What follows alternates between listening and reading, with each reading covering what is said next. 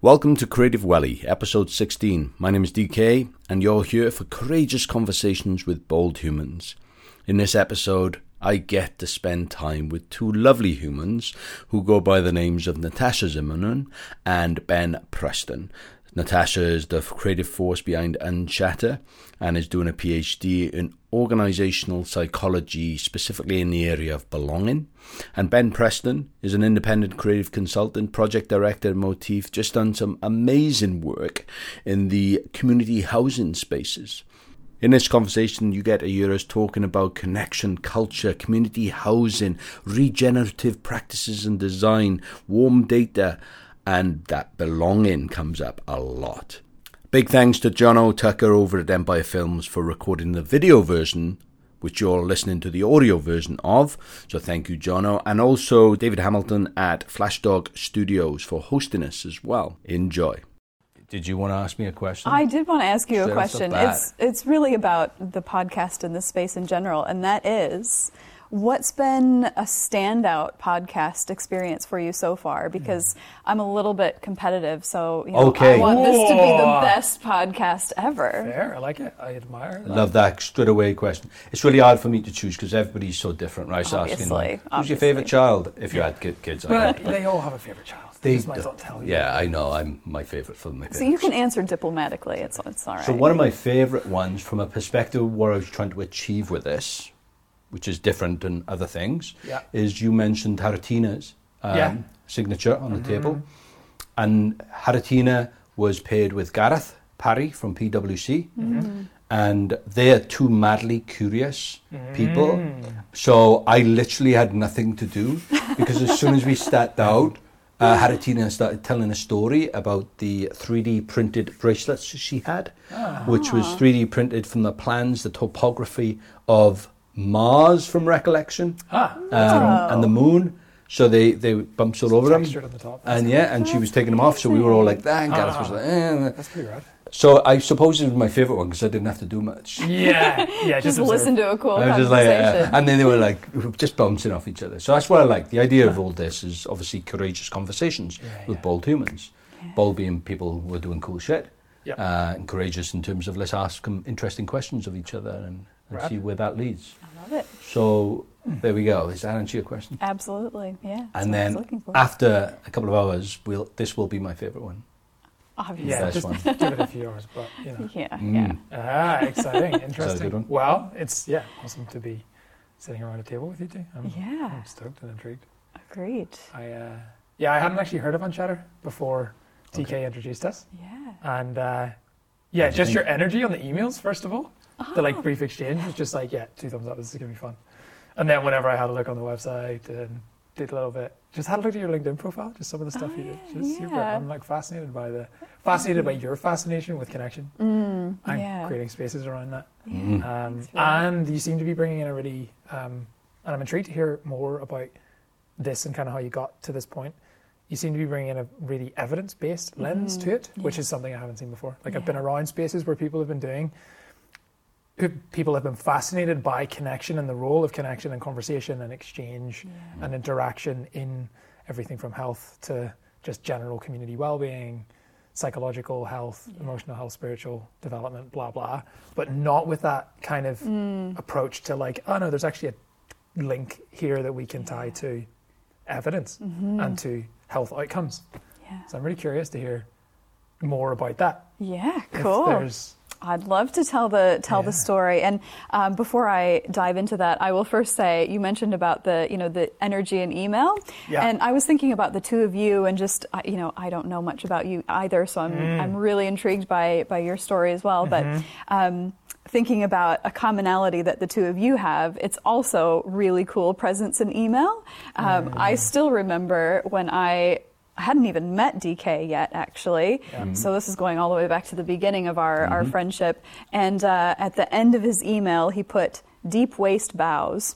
and Oh, I was nice. like, that's so cool. And I think I wrote back with, you know, something about a curtsy or something. So. Yes. yeah. Nice. So, and likewise, like, yeah, it's, I think when you when you find someone where you've, you know, you can kind of sense there's that, you know, that zest for life and, um, Mm. Yeah. you know, that kind of energy. It's it's amazing. So I noticed that about yours as well. So, Mm.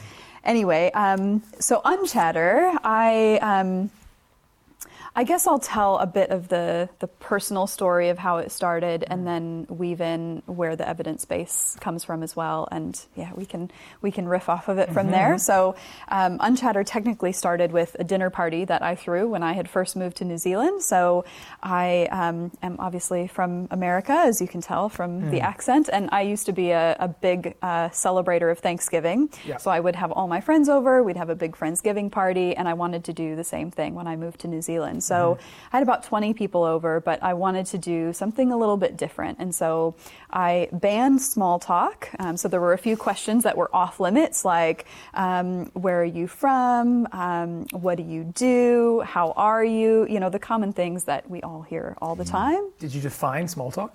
Was there like a definition that was agreed for what small talk is? Yeah, so outside of banning those questions, it was a bit of an honor code, but I, I asked people to kind of use their intuition. You know, you have that sense, right? When you're when you're sort of sitting up here in the safety zone versus when you're Yeah. you're opening up and you're sharing more of yourself. So mm-hmm. I, you know, I rely on humans to to gauge when they're in that space or not. Yeah, they're pretty reliable like that. Yeah, I agree. So, um, so we had this dinner party where there was no small talk. I had a few deep questions laid out. I had done some exercises. Like I'm a I'm a chronic planner and very much a nerd. So this was like probably the nerdiest party ever, like rules and the whole nine yards. Um, but it was such an incredible evening, and I just remember like at one point walking through my little house and there were people in like every corner, like in the bathroom, there were like six people on my bathroom floor, like in a little circle, engaged in conversation. And it just, it was so magical. So I got a lot of encouragement to try taking it to the public. And so I did. And that was back in February of 2019. And here we are a couple years later. So, um, How would you describe it now? Yeah, ooh, good question. Um, I guess when people ask what I do or what my work is about, I always say that I am creating space for deep conversation and meaningful connection. Um, that's the that's the really brief elevator pitch. And as you picked up on, I think what is really important to me is to certainly bring the intuitive human side of it, but also um, the research side. So I'm also getting my PhD. I will finish this year. Um, and my thesis is centered on looking at connection and belonging in workplace um, settings.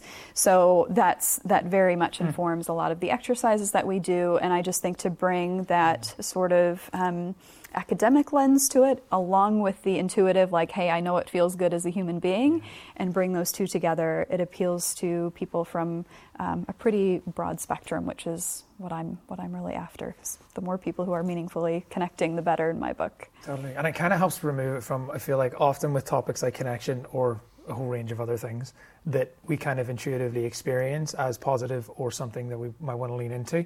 They're often treated as these like weird, esoteric things because there's not an evidence base for it. And people often don't pursue the evidence base um, to kind of back it up. Yeah. When so often, and you know, some of the more recent discoveries of neuroscience and different uh, physiological, emerging physiological understandings of how we work are starting to really demonstrate why Yeah. it is that it feels good in that way, in a way that actually just takes it out of the realm of, oh, that's just like a mystical thing that doesn't worry about it. Yeah. And into something that actually is practical and research based Yes. and tangible and people can get behind and we can integrate with workplace practices and Yeah. yeah, so that's Yeah, I, Interesting. I wholeheartedly agree. And I, I sometimes find myself a little bit conflicted because, on the one hand, I think it's amazing that science is starting to figure out these things that we've known intuitively for mm-hmm. millennia, really. And now we're like, but there's research. And so now we can actually practice it. Yeah. And so there's part of me that's like, well, but if we kind of knew it in here, did we, you know, did we really need a bunch of, of you know, scientists to tell us that, yeah. this is this is a good thing? Mm. But as a researcher, obviously, like I, I love, you mm. know, having the proof for things, so I can see both sides of it. But Yeah. yeah, I sometimes wonder like where that that mushy middle is between science and intuition. Yeah, yeah, yeah, yeah. I hear that. that kind of speaks really clearly in many ways to the feels like there's a lot of crossover and i didn't realize that your thesis and research was predominantly in workplace kind of belonging and connection. Um, and it there's, there is a lot of crossover in our work which i find really interesting. So a lot of my um, i did a podcast the other day with a community called Aqualab, and it's this kind of global community of people involved in the water sector, um, mostly water utilities, but consultants, engineers, um, who are all trying to understand how they need to act and respond differently in light of just the multitude of changes taking place, both mm-hmm. in the workplace, environments, ecosystems, our relationship to them, etc. And one of the things that we talked about that was on regenerative design, which is kind of part of my background, and it's really about how do we um, it's about us entering into relationship with the environments and communities we inhabit as mm. evolving living systems things that change through time and core to the way that living any living system works is exchange yeah. it's interaction it's connection and it's that it feels really that feels very uh, resonant to me mm-hmm. with what you do is you're kind of facilitating this higher fidelity exchange between people mm. that just allows for more information to come into this as a technology, like as a system, yeah. to understand more of our environment and mm. then mm-hmm. respond to it in more appropriate ways. Yeah. Oh, I love the description, higher fidelity connection. Yeah. That's yeah, yeah, that's brilliant. So tell me a little bit more, like from a mm. kind of a personal standpoint. How did you arrive where you are now? What's been your journey into mm. regenerative design and everything that is is filling your world now? That's a good question. Um, belonging, like it, it really comes mm. down to community and belonging. Yeah. So I, this is a Northern Irish accent, which you may not have picked up because it's not that common an accent, but grew up just outside Belfast and. Uh, grew up in it's a little town called Bangor, super cool place. It's like a little coastal village uh, town. Used to be like where a lot of people from Belfast would go for their sort of summer summer holidays. Oh. Um, cool little spot, but also had its challenges in terms of post the troubles in Northern Ireland finished when I was like eight years old. Peace agreement was signed, so there was certain sort of frictions and tensions that you just grew up with in the mm. community there, and, and certain challenges that were were visible, but they weren't necessarily visible to me until I actually left and I went to Scotland for university, went to Edinburgh, and experienced what it was like to be somewhere that kind of hadn't really been impacted to the degree that the place I grew up had by colonialism and war. Mm. So that gave me a really clear experience of what of the difference between a place that has experienced and has a really deep sense of just connection and well-being and actually uh, grounding in its culture so like I studied in Edinburgh, and one of the things you're walking down the Royal Mile, like you know you're in Scotland, like you just can't be anywhere else. It's a dude in a kilt with bagpipes, and it's just like the castle on the hill. Yeah, exactly. and there's like there's people of just cultures across the world there. It's such an international city, but you know you're in Scotland all the time.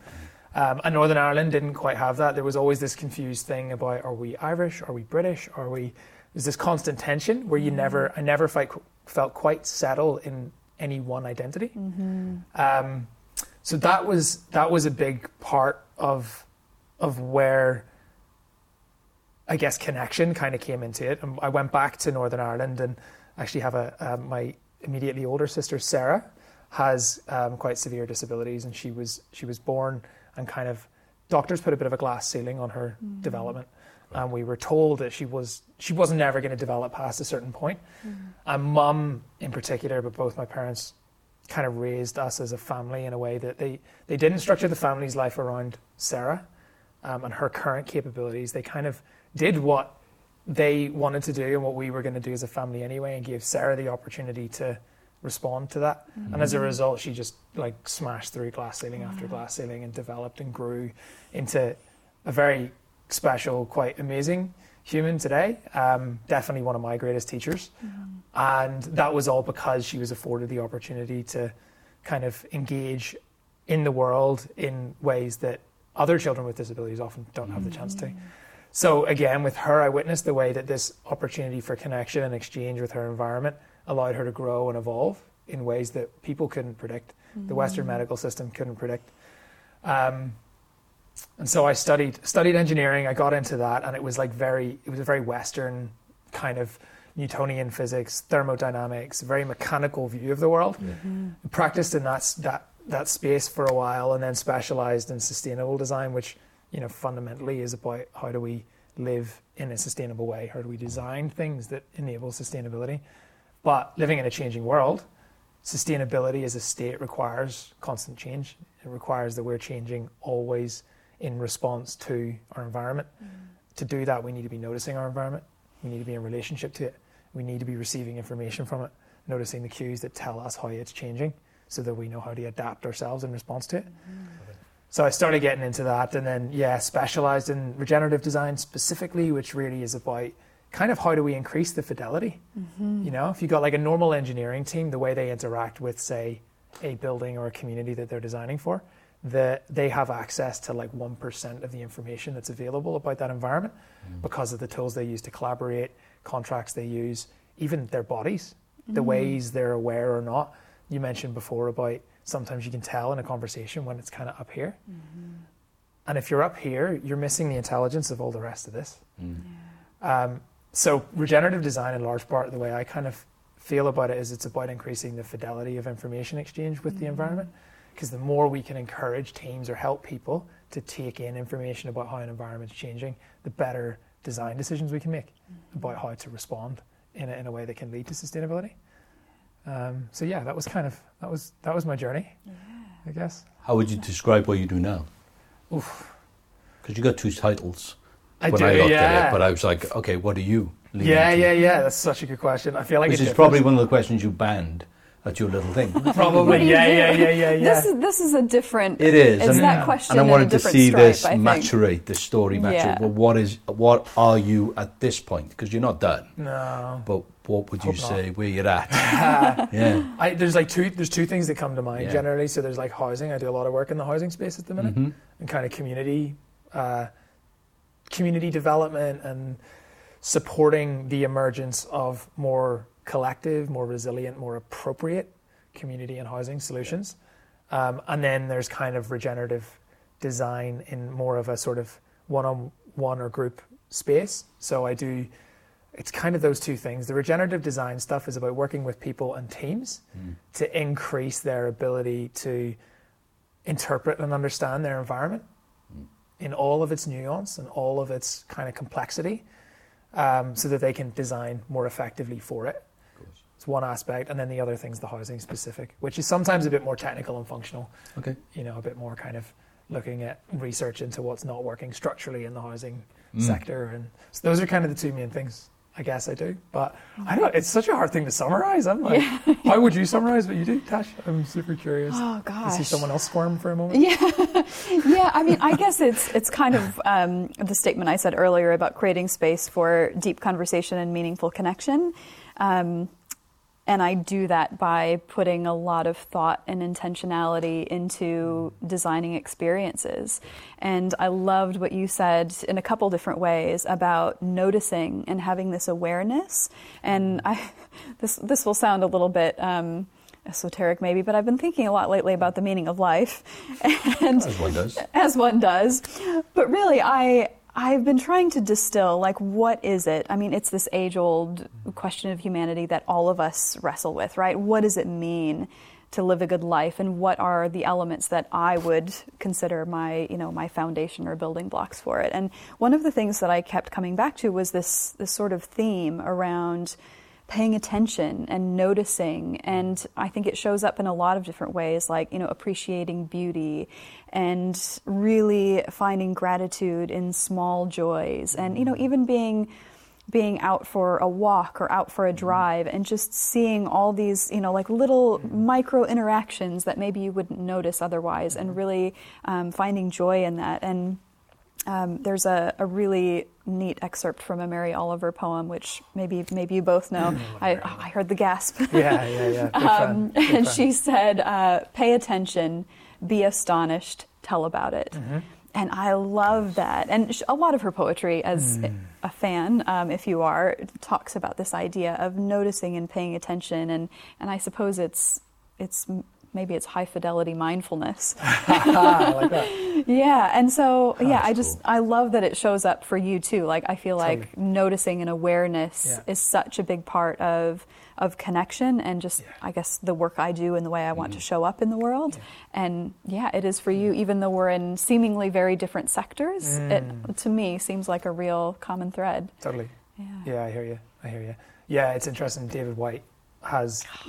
Poet. Now it's my turn to gasp. well, I suspect it's Mary Oliver, David Whyte. They kind of go like hand in glove. yeah. But he talks about the conversation Yeah. in a way that's like a lot of his poetry refers to the conversation. And the way Mm-hmm. I receive that is this kind of conversational exchange with life. So as Mm-hmm. we're walking through, we're constantly in conversation with the world around us Yeah. in subtle ways and non-verbal ways. And there's always Mm-hmm. just that exchange taking place, and we can notice it or not, but it's it's kind of happening.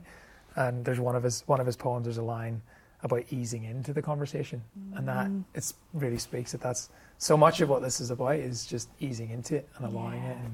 Yeah. Um, Well, the big Yeah. thread we all have is about intentionally doing that, though. mm, So intentionally creating spaces yeah, for those conversations Mm-hmm. or other things to happen, right? We're all quite intentional in that, whether it be through regenerative consulting, yeah, you know, and uh, creating just layering probably new ideas into conversations and yeah, yeah. expectations and all that stuff. And then specifically what you do with Unchatter, Yeah. um, and hopefully what I do with some of my things as well, Mm-hmm. creating that space and being intentional from a design perspective. I mean, Yeah. not just like we're going to throw people to them; we intend them to talk. Yeah. No, it's actually there's a bit of design and finesse, right? Yeah. Yeah, all. And. I learned that years ago when I went to an event in uh, Montana called Hatch. Big shout out to the Hatch crew. Um, because it was the first ever event where they purposefully built in what they used to call white space. The idea that ah. get out of the way, so curate the audience to the mm-hmm. perspective of you have amazing people Yeah, at this experience because it was only like 100, 120 people up mm. in Montana Hills for four days. Oh. So already it has a, a, a certain um, flavour to it that's very different to a conference that you're Yeah. going to for one day. But then they built in a lot of space in the agenda Mm. to just allow and trust that people will add value to each other in conversation. yeah, So you get out of the way when you curate, uh, but you you catalyze, you kind of ignite some Yeah. conversation with experience and shared experiences, Yeah, yeah. and people on stages or music or whatever. But be very intentional then to create lots of different types of spaces. So they had the ca- classic campfire campfire stuff, literal campfires, or grab a rod, go and go and do some fishing, even if you don't know how to. Nice. There's a rod. yeah. so Right? cool. And someone will show you. It's No, like Yeah. the point is you you're doing something but side by side or with someone else yeah, yeah, and that intentionality of leading people to collaborate through Yeah. something else creates other things as we all I know. love that. And I stole that like a bloody artist. Yeah, Picasso yeah, says, yeah. steal like an artist. I was like, I'm taking that. Yeah. And everything, every other event, I've definitely ported that into. It's like, Yeah. how much space can I create to Yeah. trust people? Mm. Trust. So that's the word that was literally coming up for me is Right, trust. Okay. Yeah. That it feels to me like so much of like when you were talking about the intention behind the design that enables that. Mm. So many of the tools and things that we use as standard that you know if you're not being really conscious and intentional about how you're designing it you just lift the off the shelf thing and what was done last time or or the off the shelf project management tool or the off the shelf research Yep. approach or whatever it happens to be Just replicate. Yeah. they're not designed for that. They don't deliver those outcomes. And um, there is something about, I mean, one, I guess it really excites me that there's people like you doing that because the more that that happens, the more experience and the more sort of tools and reference points people have for design that does create that kind of connection by by design. But on the trust piece, it, it, it requires letting go. It requires not trying to control and just trusting that the people in the space have the tools that they need to have the experience that they're supposed to have. Mm. We don't need to define the experience that they're going to have and then feel anxious about our need to control that. It just the people sense challenge, that. though, with that, Yeah, that I have Yeah. is twofold. One, letting go, because Mm. I'm very precious. We all are. I think we all have, to some degree, emotionally invested, whatever, time invested. We're a little bit precious. Mm. Yeah. However, I do it. But the second one is the measurement or the impact. Like we, Mm. so I got so many anecdotal um, stories around something like TEDx Wellington, which I used to run. Right, so many examples of people came and did that. Now they're doing this. Blah blah blah. However, academically, Yeah. qualitatively, I don't know if it would stand up anyway. You know, and mm. that's the challenge that you have when you, I suppose, resolve yourself to the idea you got to let it go and mm. let it find its own path out there into the world. There's a thing. There's a thing called warm data that I'm going to send you data. away after. Yeah. Okay. So this this researcher called Nora Bateson, who is now the I think she founded it, the Bateson International Bateson Institute, Okay. which is based on her dad's work, Gregory Bateson, who was a researcher, polymath, came up with a lot of things.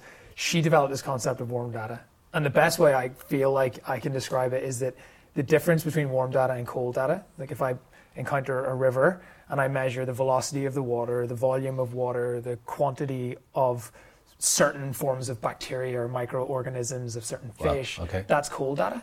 So that's all taken out of the mm-hmm. context of the river. It's you can look at that data point, but it's Okay, not within yeah. the field of relationships that it exists.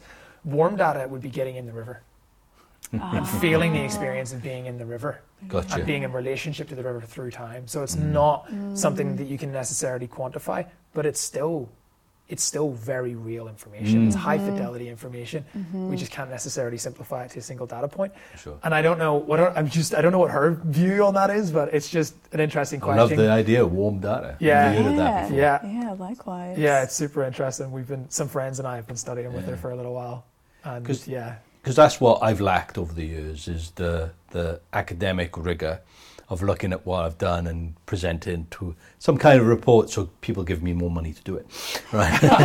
Because that's what you know, demonstrate impact, right, and Yeah. all that. And and I do it very different ways. I get jo- lovely John to create videos from it and stuff like that Mm-hmm. because I feel that that's probably more warm Mm. because it's more human. I humanize the experience as much Yeah, as possible, yeah. but other people need, need need it in different forms. So I get, I, I'm interested in how you deal with that from a PhD perspective, then, because. I suppose there's some academic expectation to, Mm.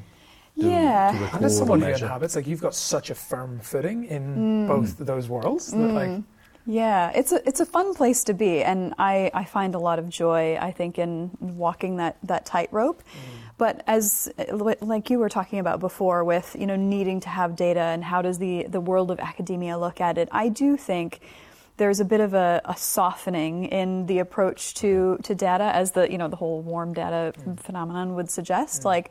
Um, like when you think about belonging and connection, for example, I think you know a few decades ago, nobody would have even thought, oh, that's that's a concept that we can mm-hmm. wrap some literature around, and there's a way that we can actually mm-hmm. study it. Mm-hmm. Like even within the world of psychology, I think you know qualitative studies have been sort of you know poo-pooed for you know for a long time. It's really only in I think more recent years that people have started to say like, no, actually there are legitimate ways that you can design a study and still you know find some some meaningful threads that help us you know attach a you know a theory or something concrete to these really nebulous concepts. Um, and I think what where I find a lot of joy in that space is it's still a very human process. I think sometimes when we think about research, it's you know this somebody in a tweed jacket, you know, behind Yeah. a big desk, Clipboard. and yeah, yeah, a and lab coat and just like very sterile. Exactly. And sometimes Yeah. research does look like that, Yeah. but you know, my research has been having conversations with people. I mean, you know, rigorous, like consistent, you know, um, scripted conversations to a degree, but there's Yeah. so much that you can uncover by having a long form hmm. conversation with a human being and following that conversation just like we're doing here. Like this this isn't a whole lot different than, you know, what I might have done in some of my PhD interviews. Like, you know, there's certain data points that I'm I'm looking for and avenues hmm. that I want to go down, but it's also just, you know, it's following that path. And then once you hmm. get enough of that data collected, you can, you know, kind of pull back and say, oh, this thing came up. You know, it's almost like if you were to put it all up on the wall and then you could see little, you know, like pinholes of light where there's these these Maybe common threads threads, coming through. well. Yeah, yeah, exactly. Mm-hmm. And that's it's such a cool process, I think, to take really complex ideas and complex human beings and complex ideas and somehow to distill mm. them into something that actually has meaning and that we can we can use in a practical way. So I'm interested. What's the outcome that you expect from your PhD? What is the not conclusion, but what are you stretching to discover through it? Yeah. So it's it's sort of a um, I guess it's a model, if you will, with belonging at the center. So um, I'm first essentially looking at what is the definition of belonging in the context of the workplace. So there's a whole um, theory of belongingness, um, which I think when I first read that, I was like, really? There's like a theory of belonging? Um, but it's it's really interesting, actually. The um, the psychologists who came up with it um, have, I mean, it, it was in 1995, I think, when this theory first came out. So there's been lots of follow up research um, along with it, and they've put some really good structure around what this need to belong actually means and, and looks like. But it's been studied more in like social groups and, you know, other like less formal settings. We haven't really looked at it very much in workplace settings, which is Yeah. why I was really, really interested in applying it there. So, so belonging in a workplace culture really sits at the center. And then I'm looking at um, what are the precursors to belonging. So, what is it that an organization can do that actually leads to belonging?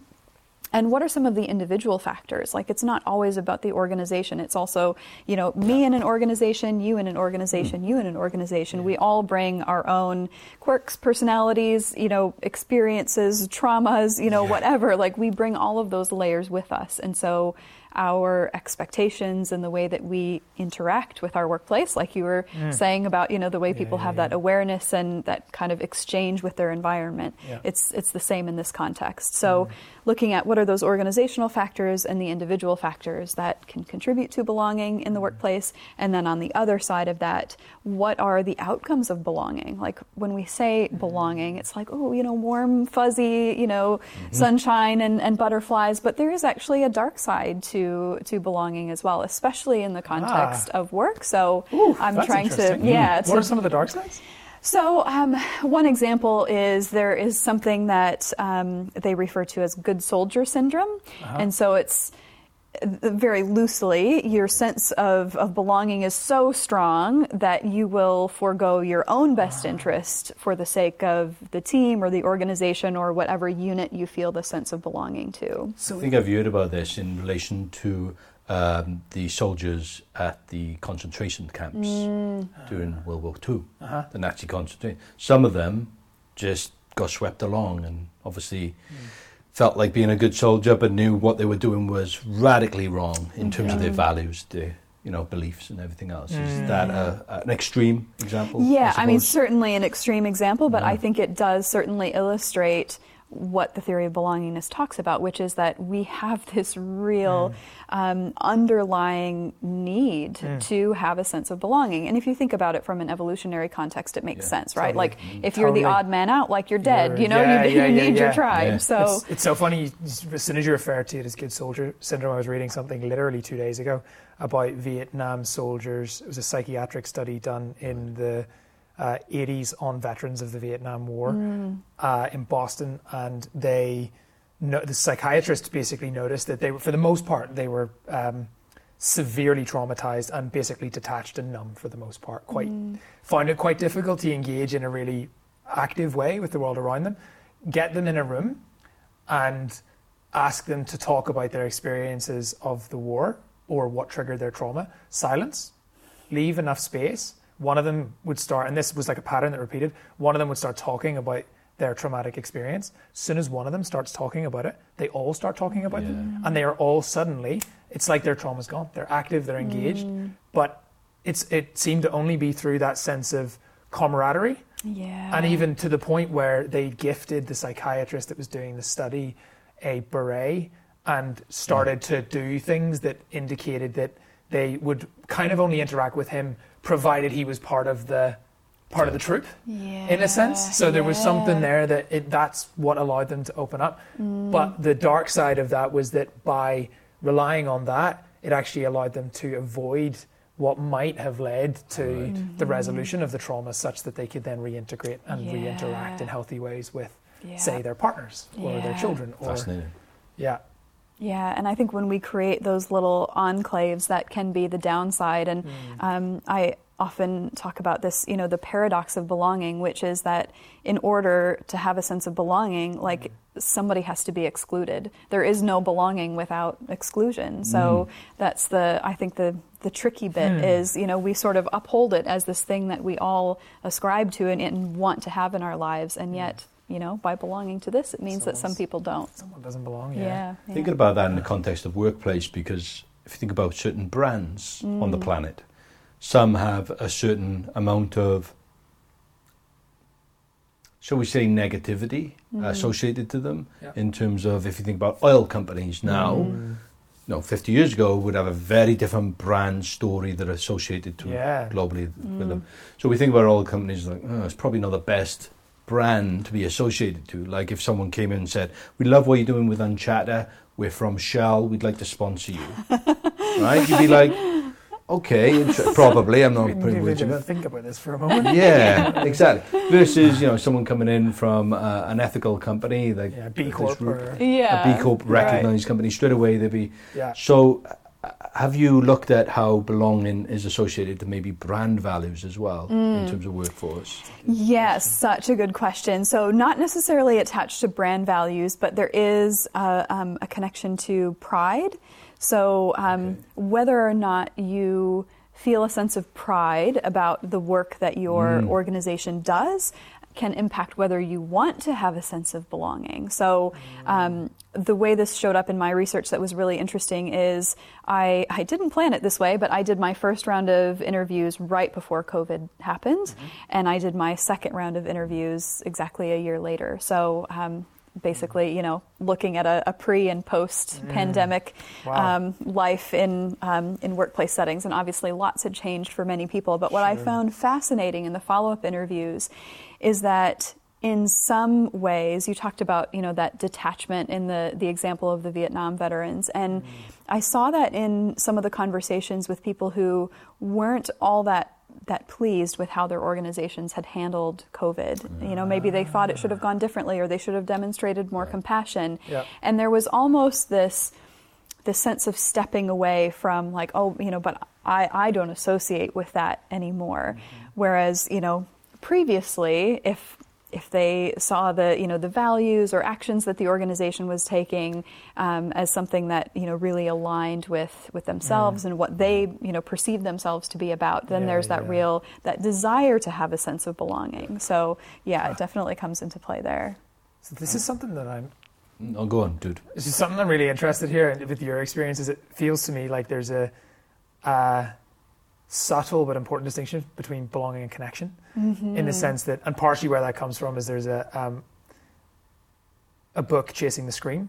Oh yes, Which is Johann Hari. Johann Hari, Yes, yeah, I love which him. is- He's are you familiar with it? Nope. So it's basically the, the book, I guess, is about addiction. He went on this journey to understand addiction, and basically what he found is this emerging body of research which shows that the opposite of addiction is connection, in effect. and the cure for addiction is connection, and actually what causes us to seek out things that we become addicted to, whether it's behavior patterns, drugs, sex, whatever it happens to be. We are doing so Yeah. out of a lack of connection. Yeah, we're actually else, seeking yeah. attachment to something because we don't feel securely attached internally. Okay. And it feels to me like there's, and I'm curious for your perspective, but but yours as well, DK. On the, it feels like there's connection feels like something that doesn't necessarily need to exclude. you know, it mm, feels like we can mm-hmm. atta- we can feel securely attached and mm-hmm. connected without needing to draw a box and say that I belong to that group, which means you don't. Mm-hmm. So it feels like the a good distinction. belonging Love that, level comes yeah. in as like another sort of cognitive layer on top of that. Yeah. I'm curious for your Yeah, I think that is so beautifully said. And I think you're right that belonging is more of a, a group dynamic, if you will. You know, we don't necessarily um, talk about a sense of belonging when it's just, you know, with one other person. Yeah. Um, I think that, you know, that can be true, but in general, when we look at the, like the literature and the research around it, it's more about group dynamics, Yeah. whereas connection can very much be like, you know, we're, we're connecting, we're connecting, Yeah. and it can be, um, that much, you know, on a, a much smaller smaller scale, I think, and also about sorry. connection with ourselves Yeah. too. So yeah, Go ahead. I was thinking about connection in terms of something very distant from yourself as well. Huh. You know, Mm. like Yeah, a during it could be as simple as a Man United. Never lived in Man United, but Yeah. I, don't, by the way. But you know, Yeah. you hear a lot of people who are connected to Yeah. something. They have no real connection. They have chosen to be connected Yeah. to it, and that's valid, right? Yeah. You can say I'm very connected to a certain place, Yeah. a certain time, an era. Like I love the 1920s and their fashion. I feel connected to it. I have no concept of living in the 1920s, right? Yeah, yeah. Why is it something in you? But belonging to it is seems a little bit more deeper, Mm. a little bit more, I suppose, experienced Yeah. versus just a cognitive idea. Yeah, interesting. Yeah, and I That's think what I you- took from all that. Yeah, Yeah, yeah, that's. I think that's um, a really right. good point, and it makes me think of like the world of sports, right? Like Mm-hmm. why why do sports teams, at least in the U.S., I assume elsewhere too, like you know they're such money makers, and. Yeah. you know I have I have very good friends who are like rabid fans of you know certain teams, and that's what it is, right? It is Mm. is this this sense of belonging to something, and you've got all these other people who are in it with you, and um, there's a really interesting book I read a few months ago called um, Tribe by Sebastian Junger. I've heard of that. Yeah, so he um, just very, I guess, in a nutshell, like he he talks about how when you look at um, like major world disasters and catastrophes and things like that, whether it was war or a natural disaster, and then you compare that to rates of depression and suicide and mental health issues, they drop after a natural disaster or war. And the idea is that it gives people something to unite around. You know, Yeah. think about, you know, uh, Christchurch earthquake seems to be like a good example. Of, Yes, from what I hear of people who were on the ground at the time and living there, it just seems to have been this had this catalyzing effect. Yeah, and how good does it feel? Like I wasn't here in Christchurch when that happened, but I, a reference point for me is um, 9/11 in the U.S. Yeah. you know, like I was I was Sure. 17, I guess, when when that happened, and it was Yeah. like you all of a sudden felt like every person you saw was you know like your brother or sister and you know you just were like long lost family and everyone's Yeah. flying their flags and you know there's this real sense of solidarity and it feels good right? like that's why this matters to us. I kind of wonder what the what the when that isn't the case though and why. So I was doing some research. I've been doing I've been doing work with um, with one iwi in particular in the last little while, and as I was starting to get more engaged in engaging with Maoridom generally, started to do more research into the peace process in Northern Ireland. Because I was kind of stepping into these spaces where there's uh, often government entities and iwi bicultural kind of, and it's just this, like it's just kind of trying to connect across worldviews. So I was intrigued to understand a bit more about the Northern Irish peace process, which was kind of trying to do something similar, and is often heralded as like a really good example of a of a peace process that hmm. kind of worked. It led to a you know a ten years peace. Mm-hmm. When I was diving into that, I came across a World Health Organization a longitudinal study which looked at post conflict zones and the uh, rates of things like addiction, hmm. predisposition to mental health, suicide, youth incarceration, these sorts of things in the aftermath of conflict. And they found that, so in Northern Ireland in particular, um, rates skyrocketed in the aftermath of the peace agreement being signed. There was more peace walls, which are walls that divide two communities in Northern Ireland. There was, can't remember the exact number, but there was something like within two or three years of the peace agreement signed, there was three times the number of peace walls that there had been Wow. prior to the peace agreement being signed. So I'm curious, like for some reason in that setting, there was a, yeah. and I don't, it's not sure why, but I just Is intrigued it? to. You mentioned it, I think, earlier in Hmm. our DNA, the idea to be a tribe. Oh, the maybe the to tribal things were already set there. It's like Yeah. there's already tribal kind of identities really well established. And then to be saying, now we're all the same. Exactly. Ah, and there's a yeah. pushback Yep. of that to going, Yeah. no, I want to regain, yeah, literally, Yeah. you know, but figuratively, like by Yeah. putting up boundaries. Yeah, I want to retain what we've got as, hmm. no, this is us. Yeah, yeah, yeah. and that That's is belonging, right? Like, I mean, war is, I think, a perfect example. Like, Yeah. it's it's you and me against them, and you know, we belong together and you don't. Mm. It's that exclusionary piece. And Yeah. as you said, you know, then peace treaty comes along, and it's like, wait, what? Now we're all on the same side? Like this, you know, Yeah, this, I don't this feel felt heard. better. Yeah, I don't feel like I've had a chance to express my view. Yeah. believe in my identity. Yeah, if we say yes, that is, and we've all got it built in.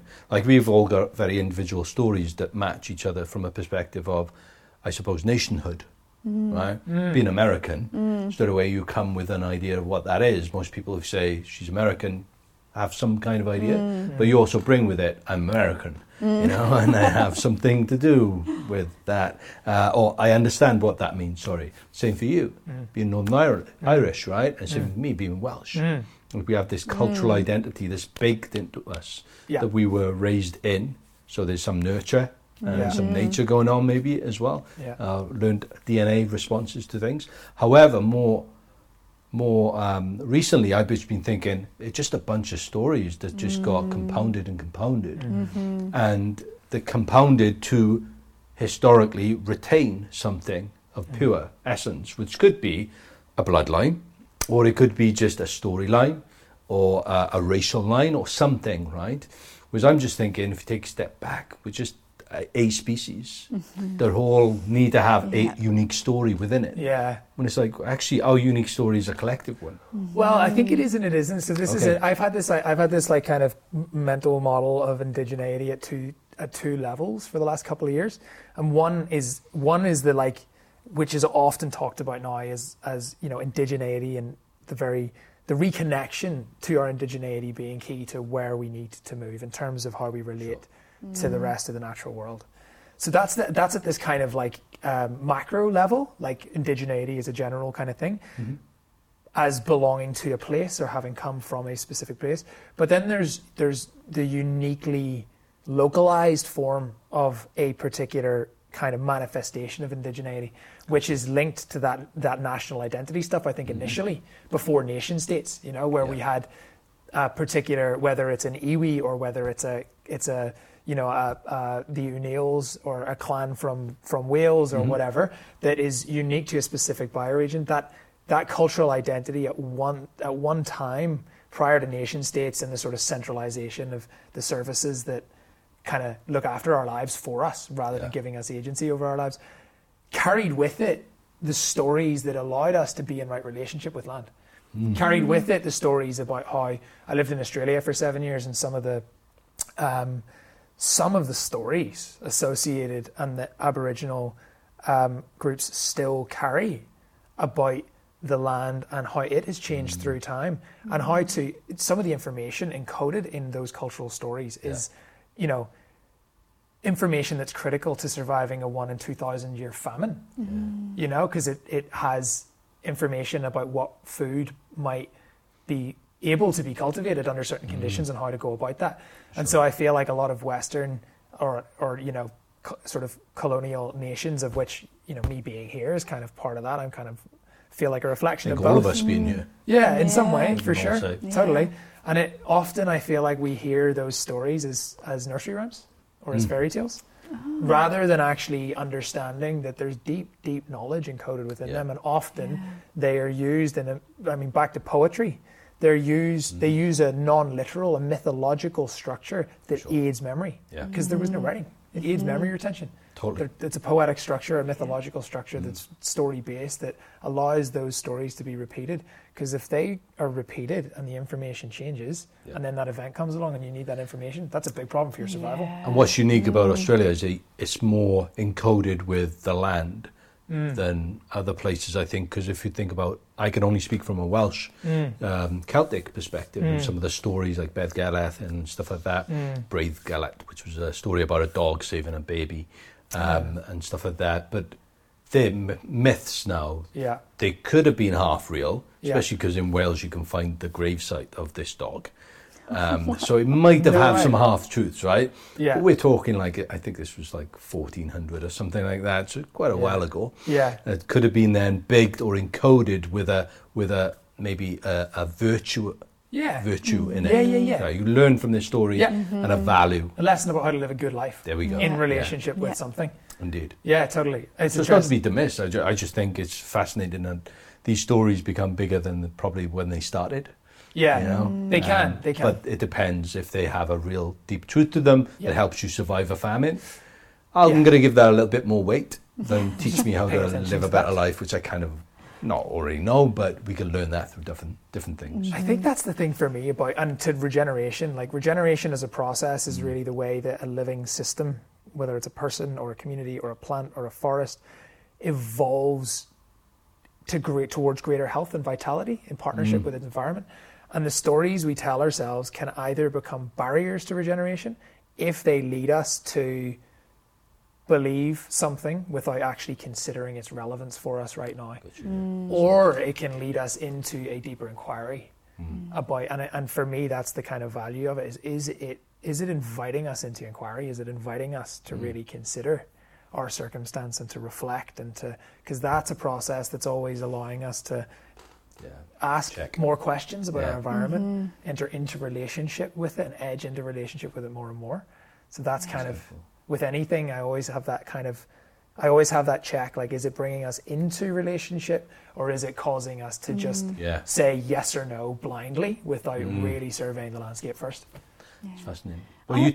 Sorry, go on. No, you jump in. I, got a I was just going to say, I think it's also about whether or not we respond to that invitation, because I think that's that's the difference sometimes in living a life intentionally, as we were saying mm. before, and just you know, kind of mm. floating along. And um, I actually would be keen to hear from both of you because, as we were talking about, it's I think a common thread we all have this idea of trying to live intentionally and putting a lot of, of thought and care into what we do in the world and just the way that we live life in general. And so, mm. yeah, I'm curious, like, to see for both of you where you think that comes from, like how you kind of came to this as a as a way of being, if it's developed over time, and what the what the root of it is for both of you.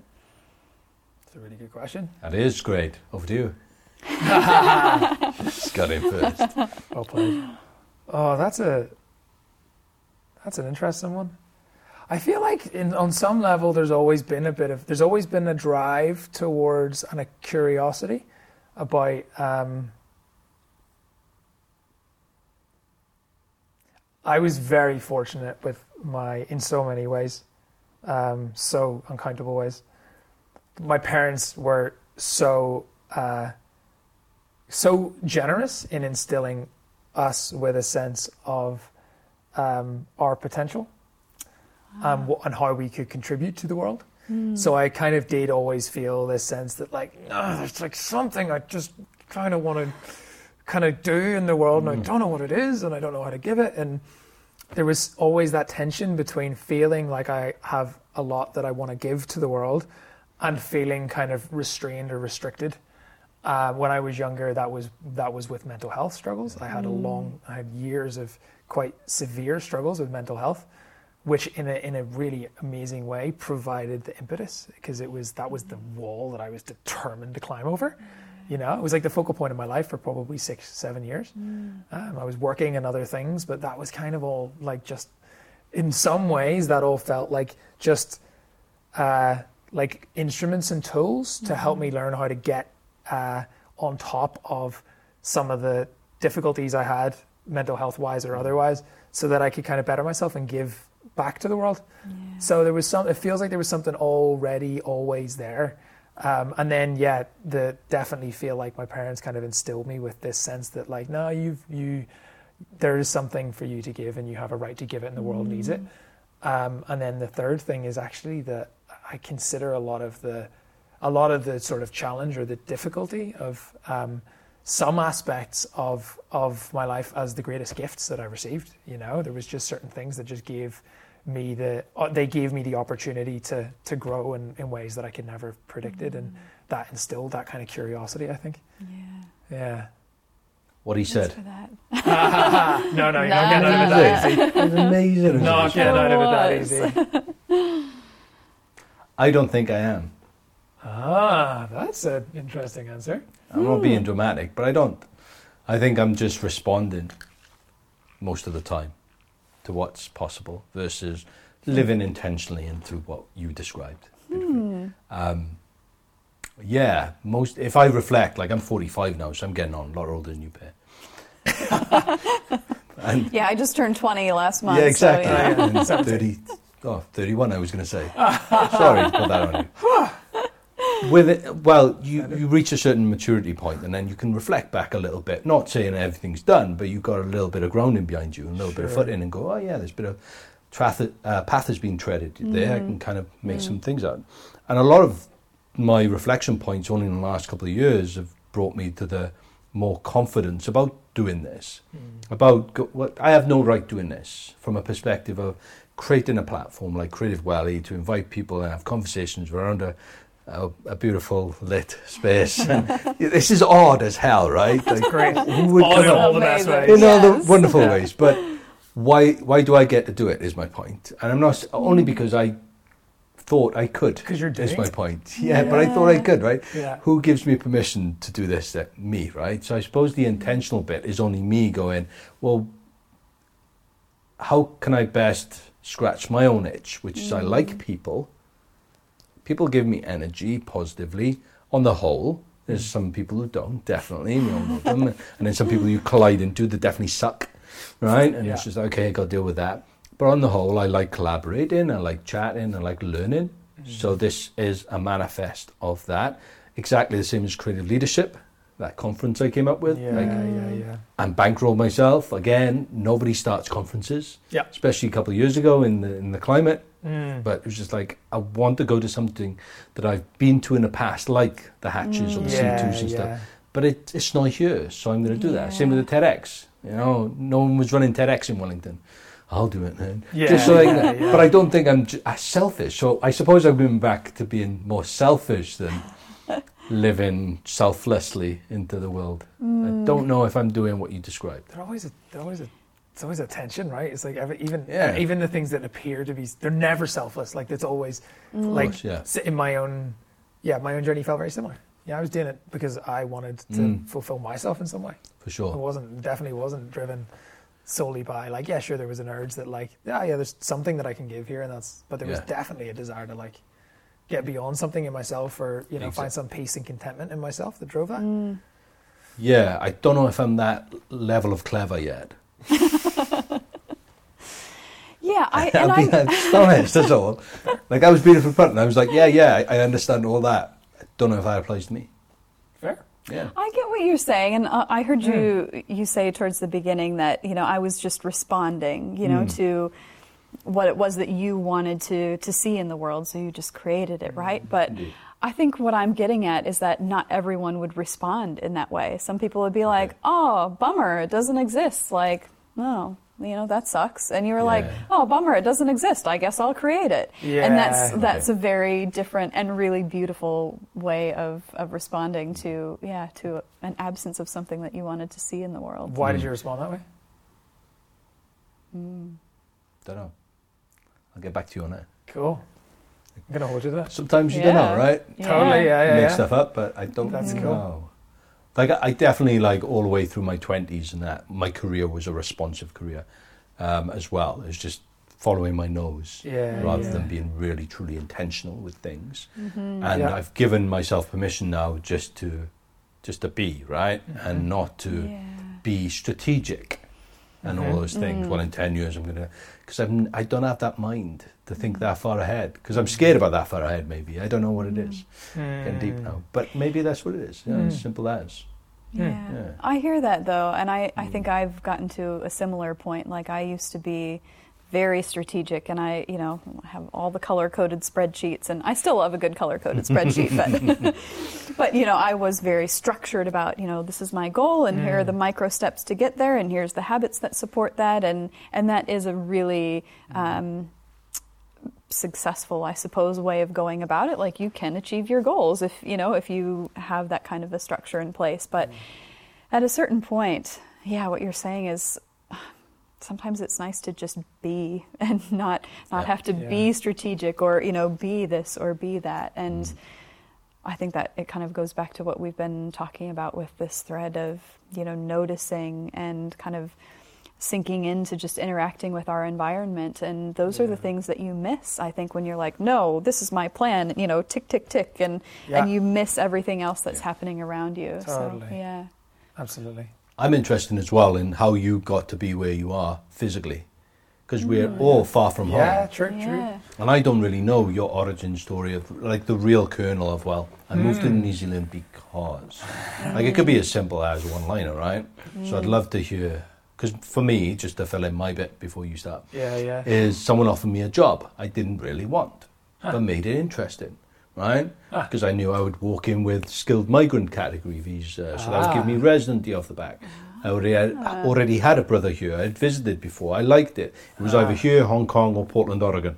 That was all on my list, right? Because I was bored of the UK and I felt hemmed in. And I started traveling and seeing the world. I want to live somewhere else. So those are the three on my list. And then someone, like I say, it's just made it easy because it was an offer. Ah. Come here, start work. It felt good. They were going to buy into my businesses. Didn't happen in the end. But there we go. Yeah, Um, yeah. So all that drew me to this Yeah. place, right? And then on, I'm 10 years June. I'm going to be here. Wow. So it's coming up a Wow. decade. And only now do I feel, okay, settled. But now I'm getting a little bit hungry again. Oh, where's I that know, going hungry lead? for more experiences, right? So I don't know if that's a good or bad thing. But anyway, so that's my Yeah. origin story. Wow, How did you guys end up? Um, well, I haven't been here as long as you, No. but I um, was living the, the highfalutin corporate life in the U.S. and um, just got to that stage, I guess, as many of us probably do, where I was like, is this what I want to be doing with my life? You know, like 20 years from now, is is my legacy going to be like you know being a you know senior executive at a at a big corporation? And I'm not saying that isn't a perfectly honorable aim but I think for me um, much as you described I was like no there's you know there was that tension. I'm like there's something else that I'm supposed to be doing in the world and this isn't quite it. And so as much as there were aspects of you know being in leadership and other things about that world that I really enjoyed um, I left my job and sold my big fancy house and my car and mm. everything I owned mm. and decided to travel for a while and mm. just kind of see what, what came up. Um, travel, I think, is such a powerful force in terms of opening your your perspective on what's what's possible really. I think not just in a sense of you know what the world looks like but even you know in an internal way. Like you look at everything differently or at least i did when i started traveling. It opened a lot a lot of things up. So after doing some traveling i um, knew that I had always wanted to get my PhD and I wanted to do it someplace internationally. And so I started looking everywhere. And one of my good friends in the US who was getting her PhD said, um, My best piece of advice is don't look at the program, look for a researcher who's doing work that you're interested in doing and, and go there. And it was such good advice. So I found someone at UC and reached out, and we had some email conversation. And it was one of those things where, you know, whether you believe in fate and things happen as they're meant to and all that, it was, you know, just boom, boom, boom, things fell into place. Mm-hmm. And yeah, before I knew it, I was. I was landing in Christchurch, and hmm. It's a big move, though. yeah, huge. yeah. Did you ever lived outside of the US before that? No, no, I'd Okay. yeah traveled but never lived outside of the U.S. and and my I don't come from a maybe different from you. Um, like my family is not the the traveling, you know, like the world is your oyster kind of type. Like I grew up on a farm in a very very small community, and there were aspects of that that were that were beautiful. But I I always felt that kind of mm. that itch or that you know big question mark of like what else is out there? And i don't mm-hmm. think this is what what is is it for me. And mm. so i guess in some ways maybe i wanted to take the biggest leap that i possibly could. Yeah. and and so Quite i did. i'm yeah. about as far away as i could possibly get which is is hard sometimes. But Yeah. i also feel like at least for now i i ended up where i belong Which was what, like two and a half years ago, three? How long ago was yeah that? Yeah, it was um like the middle of 2018 so it'll be yeah coming up three years Coming up three years. yeah years, just wow. a just a newbie though compared to Compared this guy to yeah, yeah, totally, totally. Yeah. And where are your family in the US? north dakota Oh, so quite far. Yeah. Wow. Yep. They're yeah right up on the, the Canadian border. So Ah. um, yeah. Ah, cool. Beautiful place to grow up, but I Yeah, sure.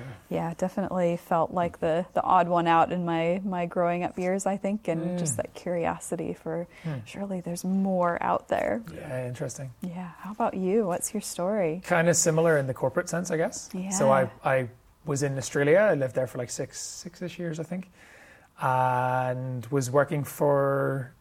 I was with a corporate that I've been with for probably four or five years, and then I went and did startup stuff for a while with a with a really cool company in in Melbourne, and um, I'd been living in Australia for about five years, and kind of five six years, and with that sort of sense of is it tension of maybe I want to go back to Europe and be closer to family, Okay. and Mm. is this sort of where I want to stay? And I just wasn't sure. I just didn't really have any clarity in myself. And then I got to a point where I was doing a course with a woman called Margaret Wheatley back in Europe, and we had two week long retreats, one at the start of 2018 and one towards the end. I was working in Melbourne, and I kind of partially did that course because I was like, maybe I'll meet. I didn't really have that many contacts or mm, or like connections in Europe that if I move back, I might, you know, kind of really spend a bit a lot of time building connections with.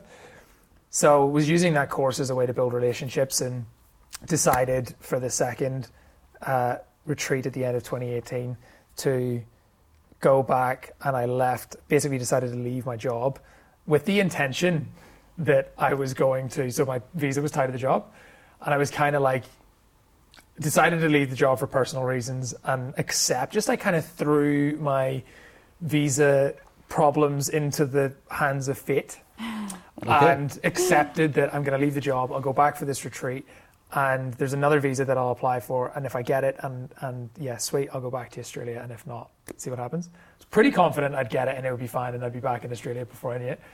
Went to Europe. The processing time for the visa was about I don't know, like a week and a half on the Australian immigration website. So it was like, and I was back in Europe for like six weeks, so like it'd be fine.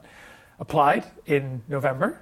Visa was approved in mid-February of, of 2019. Wow. So I was like, okay. So I ended up canceling my return flight, stayed in Europe, met my ex-partner while I was back in Europe, um, and she was Austrian, and we were in Vienna at the time, and I was kind of going back and forth between Vienna and Ireland, and was doing a bit of work in, in Europe, and and had a still had a client in Australia. I was doing doing sort of in, independent consulting, and. Uh, yeah, and then in I think it was like January, we were still my ex and I were, were planning on going back to Australia when the visa was approved, and then the visa just like it was like oh yeah it'll be next week and then we'll book our flight. Cool, next week came. No, no email from. So we got to a point where we were like, our life, our lives are just on hold. Like we need to make a decision about what we're doing, and then completely, quite like fairly unexpectedly, um, Catty, my ex, was accepted to the Edmund Hillary Fellowship, um, which is a program here for social entrepreneurs that has Yeah. a, an attachment to uh, NZ immigration and a visa associated with it. So um, yeah, they Catty was accepted to that, and we were like, well, this isn't what we planned. We hadn't really thought thought that that was you know on the cards, but actually, Wellington looks pretty cool. Quite similar to Melbourne, where I'd been living. Yep. I'd spent a bit of time in New Zealand before and, and really enjoyed it. So we were like, let's just give it a go and go on an adventure. And so, so we did. We booked a one-way flight, got out here like we went to India for a bit, and then came out here end of Feb, something like that. And we're kind of straight into it. We had like EHF Welcome Week was like Yeah, a of week and a half yeah. after we landed, and then New Frontiers, which I'm not sure if you were. I wasn't at, No. but we met soon after you were. yeah, arrived. just a couple Yeah. of weeks after Topaz, I think introduced. I sure. say, yeah. Yeah, So yeah, and you know Topaz. I know You know Topaz. Topaz? Ah. Yeah, It's another connection. Yes. Totally, yeah. Roll So, Yeah, I love Topaz very much, and so yeah, he introduced DK and I, and yeah, that's it. That's kind of how I got here. so cool. Yeah. Yeah. Six imagine. degrees and, and all that. Sixteen. Two degrees, yeah. Yeah. Two and NZ, Yeah. if that, if that. It's just so yeah. I think especially when you're in the kind of um, social entrepreneur type Totally. space, it's yeah. It's an everyone incestuous little space, that's for sure. Small world full of good, good humans. Yeah, that's for sure. That's what you That's, find. that's for sure. Good. I'm Good gonna people take- gravitate. I'm going to take us like randomly back to another point. It's been Yeah, something yeah. I've been wondering for a while Yeah. since you started. You were talking about, um, Tash, your, I think it was your experiences in research. DK was kind of wondering about the um, measuring some of the warmth and his mm. experiences with his work and you know collecting all of this stuff but then being able to translate that in a way that is mm. considered real data you know? And i'm curious for your perspectives having been on your journey is there like key pointers where you mentioned that more recently there's been research that is starting to really tap into some of those more complex aspects of mm. humanity and life? Are there key pointers or key things that you are like these are things to bear in mind for studies or for research or for data collection that is mm. tapping into that hmm. Are you asking like pointers for for doing research or like being able to kind of put a research spin on some of those more nebulous ideas? I guess the thing, the question, the thing that I'm wondering, I guess, and this comes back to warm data a little bit, is hmm. how do you communicate warm data? Like, is there a way Uh. that through, say, for example, you wanted to do a research study and there was key questions that you were going to ask, you're engaging in a complex space. How do you do that in a way that allows you to capture the sort Mm. of data that can lead to, you know, change or influence within, say, academia or just the way that people are kind of expecting? Yeah, yeah. Mm. Does that make sense? Yeah, yeah, I think so. Well, I'll, I'll, I guess, tell you a little bit about how I've gone about my um, my interview process and just some of the sticking points there. That sounds awesome. Um, I think one of the, the key things is consistency. So, you know, it's not just having conversations. I was probably a little poetic when I was talking about it before, like, oh, it's just like this conversation. but, you know, obviously you want to be consistent in the way that you're, um, you know, you're posing your questions so that what you're getting is, um, is legitimate. Yeah. And I think the other piece that um, I have found really interesting in qualitative research, especially, is that you're often not asking about the concept itself. Because if I say, you know, DK, like, tell me about your experiences of, of belonging. Eh, eh, you know, like, and I ask you the same question. You know, belonging is going to mean two different, th- very different things, probably to each of you based on your yeah. experiences. And so, how can I really collate that that data into something meaningful? So, it's often um, asking more general questions and seeing what it is that comes up for people. So, I might, um, like, one of my early interview questions was. Um, Tell me about what an average day of work looks like for you. I'm not talking at all about belonging or connection. Um, and then, you know, other things like, you know, do you have any friendships at work? Or um, when do you feel most valued? So it's, it's finding some of those, um, those other broader topics that allow people to just, you know, Yeah. sort of wax on. And then Yeah. once you've got this really rich set of data, that's when you can put it all up on the wall and see the threads and the pinpoints coming together. So it's, um, I think that would be probably the, the most important thing from, from my perspective that's been helpful is you start out here rather than with the actual concept that you're going after and you'll, you'll uncover a lot that way. Yeah, I love it. Mm-hmm. It's almost like a distillation process then. Mm-hmm. Yeah, yeah. The um, the mm. technical term is grounded theory. Um, so mm-hmm. it's what like Brene Brown uses when she does her work with shame and vulnerability, and it's just that process of you know asking a set of questions to you know many many different people, and then you know mm-hmm. doing the coding and saying like, oh, that came up here and here Yeah, and here yeah. and here in these you know perhaps slightly different but Yeah. you know mm-hmm. still common ways. It's still And- comparative. It mm-hmm. still allows you to have a sort of reference point for comparison. yeah, I yeah. saw that you were Dare to Lead certified. I saw that on your, Oh, on your yes. LinkedIn and went, Yeah. ah, that's been on my radar for a Oh, while. that's right. Yeah, we Yeah. did that one, didn't we? Yes. Yeah. Yeah. Did you do it as well? Yeah, I don't think we did it together, but we did the Ah, same cool. thing, didn't we? Yeah, I you know I was trying to remember though after our conversation. I think maybe we were at the same one. We were. We, Yeah, 'cause you on came down to over there, Christchurch, weren't? We were yeah. like, Ha, Yeah. no way. yeah, I, we were, Just sorry. across Cool. the room, like hello. Nice. Yeah, we didn't get much time because I was Yeah. there with Jose. Oh yeah, Yeah, yeah, from that's right. Queenstown. Hello, Yeah. Jose again. He gets shouts out a few times and Every other single things, so it's great to say that. He'd Yeah, like, yeah. Aha, Again, Jose always gets in yeah, the yeah, yeah. podcast. I like it. I Bless like him. Again, connections, right? Totally, yeah. But um, I was going to ask you a question about the research from a perspective. Was there any one, anything that really surprised you that came out of it? Because obviously you do mm-hmm. come with a certain level of mm-hmm. expectation mm-hmm. And a body of research already that you're trying to discover if that's true or not. Or Yeah. but was there anything that you were like, oh, didn't didn't expect that? Yeah, I would say there were two things. Um, one was the, and this is is one of the of three emergent themes that I talk about in my my thesis.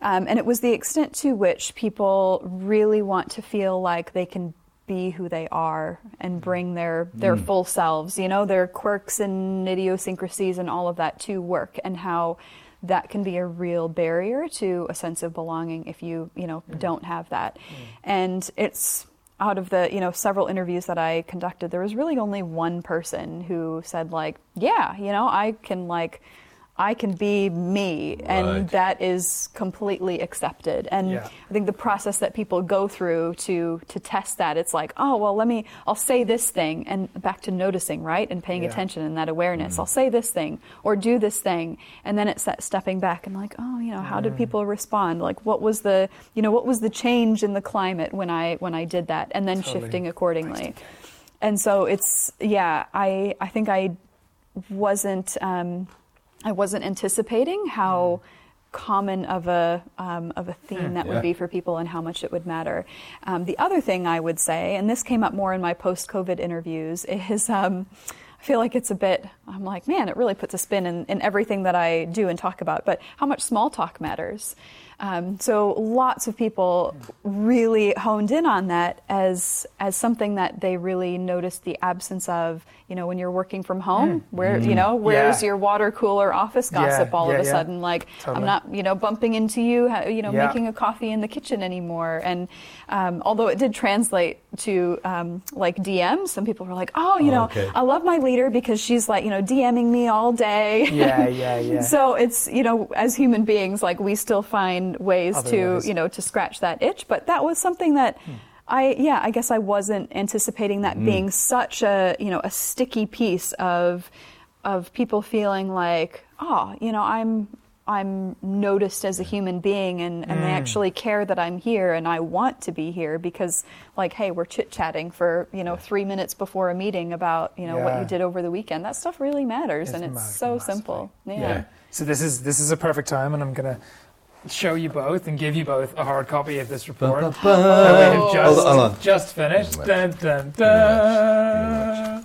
Because the, re- the reason I'm sharing this now is because this, my work in, in housing and community stuff generally, that's such a common uh, thread is the degree to which the design of physical space fosters transient interactions is really, really critical to whether a community functions well or not. Wow. So if you have spaces that actually allow for unexpected interaction, like shared laundry facilities or co- like Gotcha. community notice oh. boards, or Yeah. where you might bump into the person that because if we if we're given complete choice and control, we'll often choose psychological safety at the expense of other things and lock ourselves in a cave. Yep. Or we'll only associate with the people we feel comfortable with. Yeah. When actually it might be for it might be in our best interest and the best interest of the group if we occasionally bump into the person that we maybe have a bit of tension with and wouldn't actually choose to interact with if if we were given full reign of, of choice. And so this was like we did this Well done, ah thank because. I know this is no small thing. Yes. We're gonna. I want to talk briefly about that, but just to finish off the point. There's about- another point I want to finish on that as well actually. There was I- something oh, that, I have something too. Let's yeah. In terms of designing uh, events and things, I've been designing the idea of trying to get people to collide more than twice in any experience, Ooh. and it's a very under, it's very hidden yeah. strategy that I've tried. So you can easily do that is just by uh, uh, moving one food to having three food stations, right? And then they go there, and rather than just one line, there's multiples of lines. But then they go off from that quicker, and then they bump Mm. into other people rather than just one way. You know, all these little Yeah. things. Having longer spaces for time, like the afternoon teas and the Yeah. morning teas, rather than making 15 minutes, make Yeah. them an hour. You know, then boom, boom, boom. Try to set up little stations so you have to literally walk and come back to because yeah. And the idea there is if you meet someone for the first time Mm. at any s- thing, you'll just have that high level kind of safe, psychologically safe. Hey, so where are you from? What do you do? Mm. You know, who can I associate you with in my brain? So I ask you questions about that. But it's quite nice, but it's very, you know, Yeah. it's not very bold or audacious, right? Yeah. The second one is like, hey, we met earlier. You're that lady who does uh, the, the the group thing and, ch- and chat. Thank you. Yeah. Yes, right. And then he goes, so yeah, I was thinking about that because I just had a session, and then so now I'm adding to the the Yeah. discovery of us, and then we're Yeah. like chatting deeper. The third time I meet Tash, like, I wanted you to introduce you to Ben over there because we were talking earlier, and, and now I've met yeah, Ben, and I'm blah blah blah blah.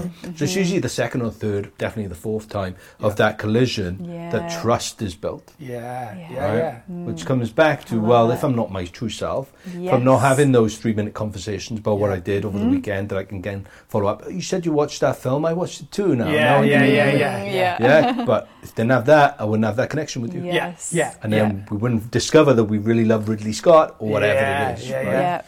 Yeah. So I just wanted to say that as you can actually Mm-hmm. lift that out and use it as a design Yes. framework Yeah. for colliding people to build that trust, which then comes back to this. But you wanted to make Yeah, there more was another point. we'll so you about it. shared something about the fact that it was the the uh, taking a step back afterwards and noticing what's changed is the big thing. Oh, nice. And that's where a lot of the information and useful kind of value comes from. And there's a there's a concept that I work with which comes from Gregory Bateson initially, and I think came from cybernetics theory initially. Mm-hmm. But it basically is about how living organisms evolve through time and how they take in information that allows them to change in useful ways.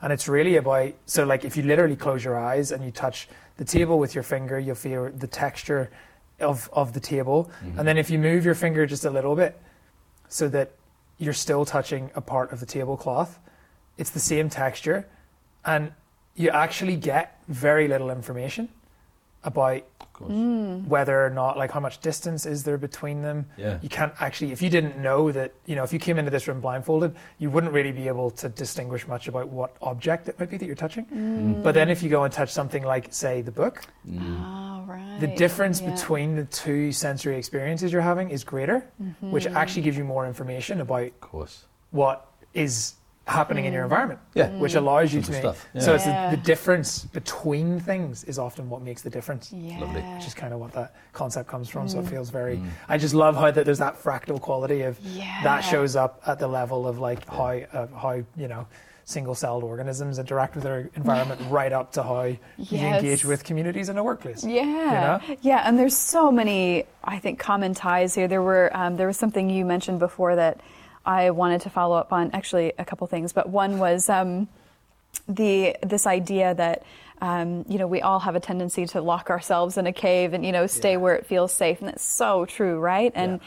there's been some really cool research, which I think has gotten a little more um, publicity now post pandemic about loose ties. So these people who are just sort of on the on the periphery, you know, like our Oh shit! are like I literally thought loose ties. Uh, yeah, yeah, yeah, yeah. It's like Thank you I mean, for you know, qualifying that. Yeah. yes, Go on, you know, you keep can. on, you please. I kind of wish I kind of wish you hadn't qualified and just gone off on a ten minute rant. Well, And I would be like that. thinking, like, Loose I, don't see the relevance here, but fair enough. Yeah. I'm just gonna go with it.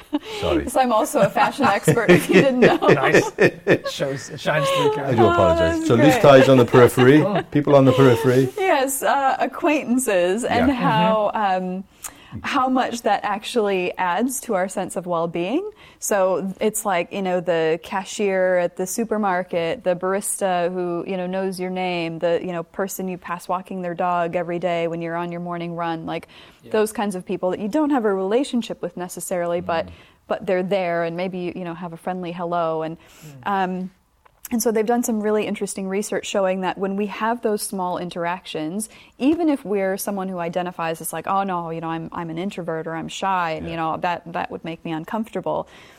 If you you know kind of force those people to to do that anyway, like it actually raises our levels of you know happiness and well being to to have those connections. So when those are taken away, like in COVID, when all of a sudden you know like we're not in the shops anymore and we're keeping our distance and mm-hmm. you know those kinds of interactions go away, it really has an impact on on our sense of well-being and you know mental health as as a whole. yeah. Yeah. I feel like I've read some research about so the vagus. Do you know the vagus nerve? Yeah, yeah. about- so Yeah. the vagus nerve. Do you I don't know much about it, but I'm aware of Yeah, it. longest nerve in the long- body yeah. associated with a lot of relational stuff. So Mm-hmm. it's very related to facial expression and the musculature of the face and things that are used to indicate whether or not we're safe or anxious Mm-hmm. or.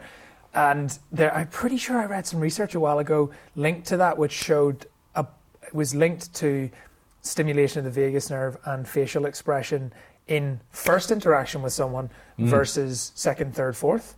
So if Oh. you're in a transient interaction with someone, you don't have the layer of story associated with this person wants something from me and you know triggered from whatever and you're just there you're just in the experience of relating to them but then you meet them a third and a fourth time or a fifth time or a sixth time within specific contexts and su- suddenly other things start to happen and it can actually trigger responses in that relational part of the body that then I suspect is triggered from past experiences, mm-hmm. which then might cause us to tense up in certain ways mm-hmm. or to respond in certain ways that feel less fluid, mm-hmm. perhaps, than just like that momentary, you know, interaction, the fluidity that often comes with just being with a stranger. Yeah.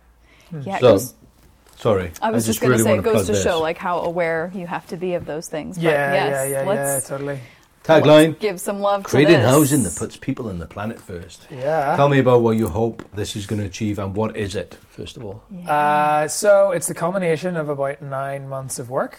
Um, started off, so Sharon Bryant, um, who is um, has a charitable trust, the PIF Foundation, basically came to, to James and I, James Bushell Motif, and, and basically said, she had a piece of land initially and wanted to know what she could do on that land that would not make an out of control wildfire worse in the housing crisis. You know, how do I, Yeah. what can I do here that's not just going to make this massive issue more problematic? Yep. So we had some ideas about that and we explored that. And then, but through that, we kind of came to the realization that there was more questions than answers. Hmm. And a lot of the questions hadn't been tested, at least in our, in, you know, in a way that we were sort of satisfied with. So we went and interviewed a ton of people and met with a ton of people who, both from within the housing ecosystem, mainstream kind of government and, and so on, through to people who've been doing alternative community stuff for a long time that's been quite successful, like Earth Song in Auckland and different groups. And we just yeah asked questions and kind of got got into the warm the warm data of it, the mm. warmth of it, mm. and through that we kind of felt we made a list of like these are the things that we think kind of came up with a bit of a theory of change. Like these are the issues that we think are holding back the housing ecosystem as a whole from moving forward. Mm. And we kind of through that came up with we think two things would actually help address a lot of these. And the first one was a plain English kind of primer that gives a an honest overview or as close to an honest overview of the challenges and complexity of the housing ecosystem as could be done in a way that people can engage with. So, like, not written in policy language, not written in mm-hmm. discipline specific mm-hmm. language, Yeah. acce- fairly accessible, although I have, I have question marks about how accessible it is, but as accessible as we could given the complexity of the issue. yeah. And also not, not oversimplifying the issue. Because a mm. lot of the, there's a lot of good research out there that's often written from one perspective or is sitting on a government hard drive somewhere and is looked at in isolation from other Yeah. Mm-hmm. factors that it can't mm-hmm. really be disconnected from. And so we were really keen to actually showcase the fact that the housing crisis isn't, it's not about reserve bank interest rates. It's not about supply and demand in macroeconomics. It's not about like and it's about all of those things and more. Mm. Those are all components of it, mm. but it's not they're not focusing on just one of those is not going to move anything. Mm-hmm. And often it leads us to a point where w- it makes it easy for us to absolve ourselves of responsibility because we sit there and go, it's it's the hmm. it's this person's fault because Yeah. they have Yeah. not done their thing.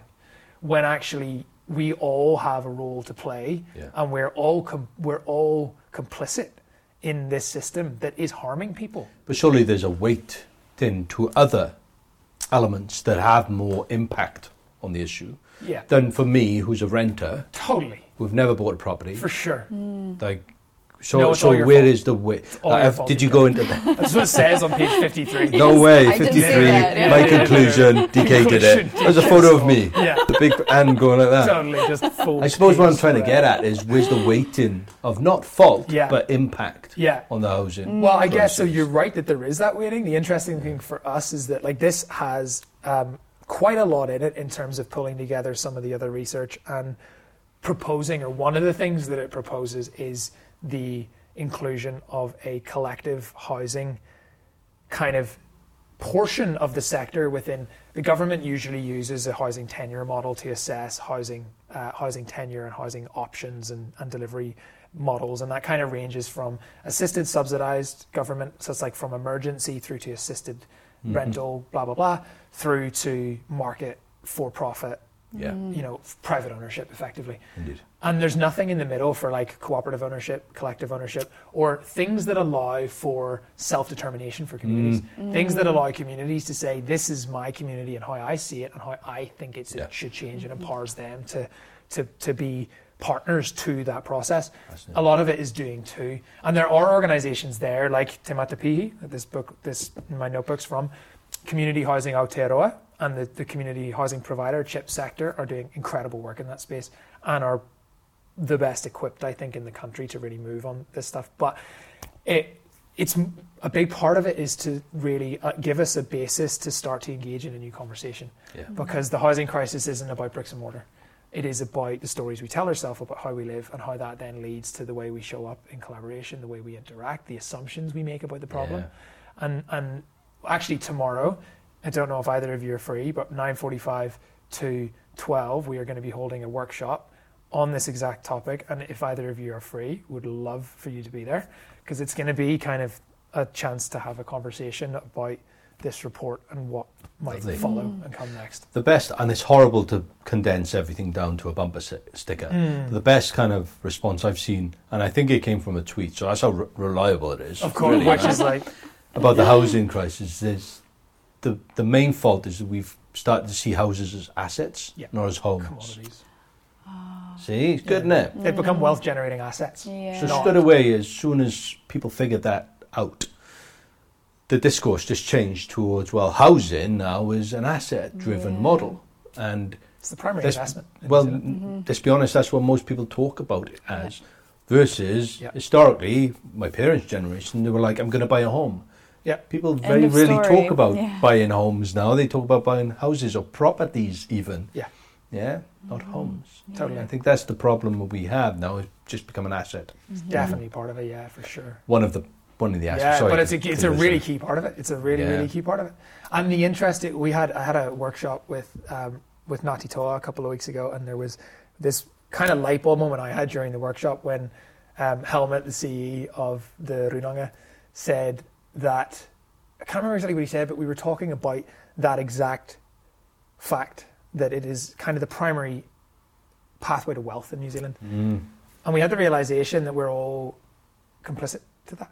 Yeah. Not all, that's unfair, but we're, the majority of people in society have this strange, subtle, pervasive, uh, perverse incentive to maintain that system because either we have a property that we want to continue to grow in value, Yeah. we're relying on that capital gain as our pathway to retirement or to future wealth, or we are relying on saving enough money for a deposit for a property that is going to appreciate mm-hmm. over Yeah. time. So many people are relying on that as their pathway to wealth. Yeah. And I, I mean, even that highlights that this is such a broader conversation because we need we need wealth managers. We need people who are advising people on how to save money. We need those in the investment community, social entrepreneurs, people, um, venture capitalists to be uh, exploring and advising people and educating people on alternative ways that they can invest their money that is going to lead to wealth generation in ways that are financial but not purely financial, ways that also contribute to their community and their well-being in other ways. Who else was involved in this? Because I know it was you, Motif, Uh, so yeah, Mo- so Motif was uh, the lead. was yeah it was was led through Motif. I kind of was I guess the sort of lead author, I guess you might say, and James was super. Um, his perspective was just so invaluable in Mm-hmm. in in so many ways. Um, Shamubeel Eaqub from um, Sense Partners, quite a he's quite a like he's all over the TV. He just knows his stuff. Economist, incredible thinker. Done a lot of really amazing research on what is not working in the housing sector. Jade Kake, who's um, an architect with um, Matakohe, which is her architectural firm based up in Whangarei. Um, Robin Allison, who is was the development coordinator of Earthsong, which is an eco neighbourhood up in Auckland, Ranui. Greer O'Donnell, who's a, a friend and um, director at a company that she co-founded, the Urban Advisory. Rebecca Mills from the Lever Room, and Emily Mason from um, Frank Advice. But there was so many more, and so many. I I mean, can at the back there was so Five and Dime, the Okay. amazing graphic designers, Shadowstone, who I think Mhm. certainly you know, DK, um, and Venture Center, who's an amazing kind of incubator, Cool.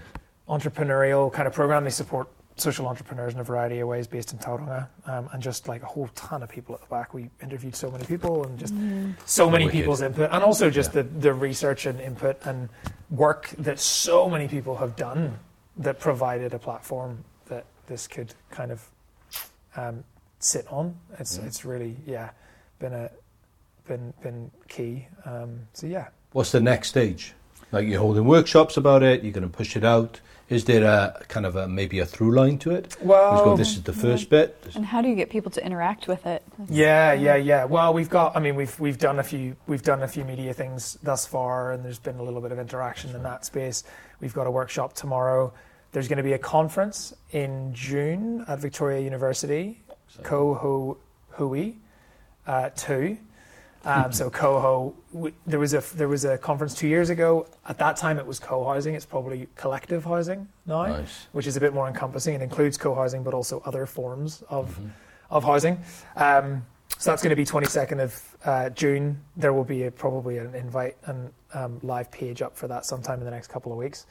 Um, and then, yeah, there's just going to be other conversational opportunities. We're actually releasing a workbook in the next, I don't know, six weeks or so, which is like a how-to mm. guide. So, Yeah. say you had a bit of land, DK, or you wanted to pull your money with some mates and buy some land and develop it in a different way without just getting a developer on board and doing what was done last time. Yeah, This that's is- what's lacking out there, right? Yeah, Because totally. I own a place Yeah. called Wales.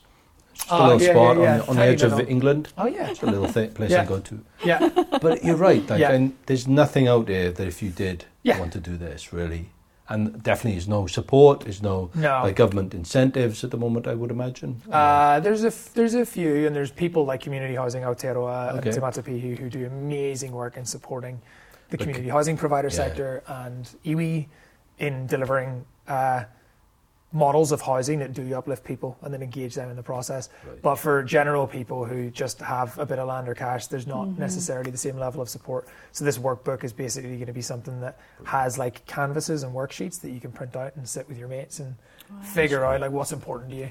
How do you navigate the resource consent, you know, Mm. system, the planning system here? The nerdy stuff, yeah. yeah, the technical, some of the technical stuff. So yeah, that's on the horizon. And then who knows? We'll just, I don't know where the conversation's going to go. Our hope is very much that it just supports a conversation that can help us to move forward collectively and help have some of those voices that maybe haven't had a chance to influence discussions about housing inform. Is there, and this might be a, a reach, is there a version of this Mm-hmm. overlaid with something like an unchatter?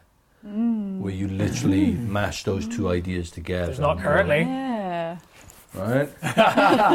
and it Not can not present. be as pure as an unchatter, but, uh, you know, a conversation that's beyond just sitting in a room, but actually a bit more emotive and stuff like that. Yeah, and something you just said um, really stuck with me, which is you know this idea of like sitting around with your mates and you know like having conversations about these things. And I, to me, that's um, as one of those people who probably falls in the you know the murky middle, like a general a general person is like, oh, you know, I don't know that much about this, and if you do want to do something different, like. It, it seems like a big question mark, and how do you access those resources? Mm. So I think when you can get the conversation happening at that level of like, Totally. oh, you know, like we're having a potluck or a dinner party, and like, you know, this is this is what we're chatting about. Yeah. That's where mm. I think things really start to shift. Is Yeah. is when you get them, you know, everyday people talking about them in everyday life. Big time, because it's not. I mean, it's feels like it's one of the tensions where I, one thing I don't want this document to do is take away exposure, resources, attention from the likes of Te Matapihi or Community Yeah. Housing Aotearoa. of. And the intent of it is not at all to do that. It's really to, if we don't provide those people in the middle who do have a bit of money and are kind of lost and are investing it in ways that are kind of traditional, mm-hmm. if we don't provide them with an alternative path, every single dollar that they put into the system is reinforcing the things that we're trying to change. yeah. And if we suddenly can provide them with alternatives, that was a big thing when I was in Australia. There was an organization called, um, oh, I've totally forgotten the name now, but they were a grassroots organization helping to foster divestment from fossil fuels. Mm-hmm. And it was as mm. soon as they started to get people onto changing their super fund based on whether their super mm. was investing in coal. Simple things that, no, Yeah. that as soon as you start to channel those funds away, you start to give people an alternative and show that's how Yeah. that's how change can happen. That then can support people like Tim Yeah. Pihi and community housing Aotearoa to do their good mahi mm-hmm. because they're not fighting against this Perfect, system that's constantly Yeah. trying to resist the change they're trying to create. Yeah. And all you need is 16%. Because apparently, when you get to 16%, you mm. tip the balance. Yeah. yeah. And then you get into early adoption and all that. Yeah. yeah. The people dancing on the hillside, right? Oh Yeah. yeah, and it's not what is it? It's not the second guy. Is it the third? Is it No, it's the third or- second guy you The celebrate. second, second, yeah. yeah. The second. foster your first followers. Yeah, nice, Yeah. nice. Otherwise, you're just a crazy shirtless A dancer. crazy shirtless dancer, which you know, part of the crazy shirtless dancer. Um, Which is part of your presentation Yeah. when you do this, right? exactly. Pops It's the- off. Some the great opening of the, illustrations. the opening of the workshop tomorrow. Yeah. Jazz hands. Well, we'll be there for sure then, right? yeah, yeah, yeah, totally. Oh, wicked. Well, I'm conscious of your time. I really want to wrap this up in some cool way. Has anybody got a juicy question that I- hasn't been asked? I have a juicy question. I had Yeah. a whole page of juicy questions Did that we we not get didn't even get to. Give us the juiciest. I think that's a good sign. No, that's a sign of It just, is, rich. yeah. Hopefully, we covered a bit. Okay, so one that I, I have actually been thinking about that is, I think, relevant to what we've been talking about. Like, we've all shared a bit about our journeys, and it strikes me that they're quite unconventional. You know, like, mm. I'm sure none of us, when we were, you know, five years old, were like, I want to, you know, be in like, you know, uh, like a design, um, you know, an experienced designer Mm. or, a, you know, like it's not a, a traditional career path, if you will. It's not like saying I want to be a teacher or a fireman. So, Yeah. my question is if your eight year old self was here, Mm. what would they want us to be talking about? And the kind of corresponding question to that is how do you feel like you're kind of honoring that, that spirit in your oh. life right now? Oh, that's so good. I've got a quick answer to that. Yeah, oh, good. My eight-year-old self will want me to speak about birds and how the fastest bird in the world is the peregrine falcon. Can Ooh. go You're in the up to like place. 214 or 16 miles per hour, depending on where we're looking at, in a dive, because I was a, a young ornithologist. Really? Yeah. Ah. And I used to love birds and stuff. And my brothers still joke to this day um, about my bird habits. Is that why you came to New Zealand? Because of the Uh, It could be, peregrine right? Yeah. Yeah. So- Birds are amazing. But back then, I was just like, birds are cool, right? They're just Huh. weird and wonderful and stuff. That's so cool. But that's probably what I'll be talking. But I'll be quite shy and I probably wouldn't be speaking up much. I wouldn't be happy here. Ah. I, I wouldn't either. Yeah, Right. I'd, I'd be much happier off in a corner somewhere with a book. yeah, so, at yeah. eight. Yeah. So, and am I doing it justice? Was the second part? Was it- Yeah, how are you kind of honoring that that spirit in your life right now? Good point. I suppose the curiosity has always been there. I have really be, enjoyed being curious about lots of different things, and I'm never happy just with one. You know, because I was into birds, but I was also into lots of other things. So, but birds was the first thing because I remember a poster I had about peregrine falcons and stuff like that. Because you do, Yeah. sharp. Yeah, yeah, yeah, totally. Everyone does. We, we didn't say anything, of course, DK. Yeah. But uh, so Yeah, yeah, yeah. I, I suppose you'd be looking at me going, seriously, what, what are you doing? You, you can't do that. Where are the birds, DK? Yeah. yeah, where's the thing on the hand? You know, Yeah, the yeah. falcon or something. I like Next, crea- next creative welly. Just oh, with a, yes. Yeah, Yeah, definitely. Your answer. We need to go to Zealandia sometime. Yes. Like all the. I was up there a month ago. Oh, we need having to. a wander around with Paul, who did a Creative Ah, Welly, cool. the chief executive of Zealandia. Oh, right. Yeah. Fun. Anyway, so what was your answer to your Ah, eight-year-old self? that's such a good question, Tash. Seriously, that's yeah, super. I really appreciate that. And what a way to what a way to wrap up. Mm. Um, I had an exchange with my mum recently. Um, she couldn't sleep at like two thirty in the morning, and we'd had this conversation earlier in the day, and she sent me this email. It was just insane. It was it was her reflections on what was what what was most significant about me, my me, my brother, um, um, my immediately older sister. Um, when we were younger, we were all quite close in age, and how we interacted. And one of the things she shared in that email was um, when I was like three or I don't know four or five, something like that. I used to say that I wanted to be a brain surgeon so that I could fix Sarah's brain.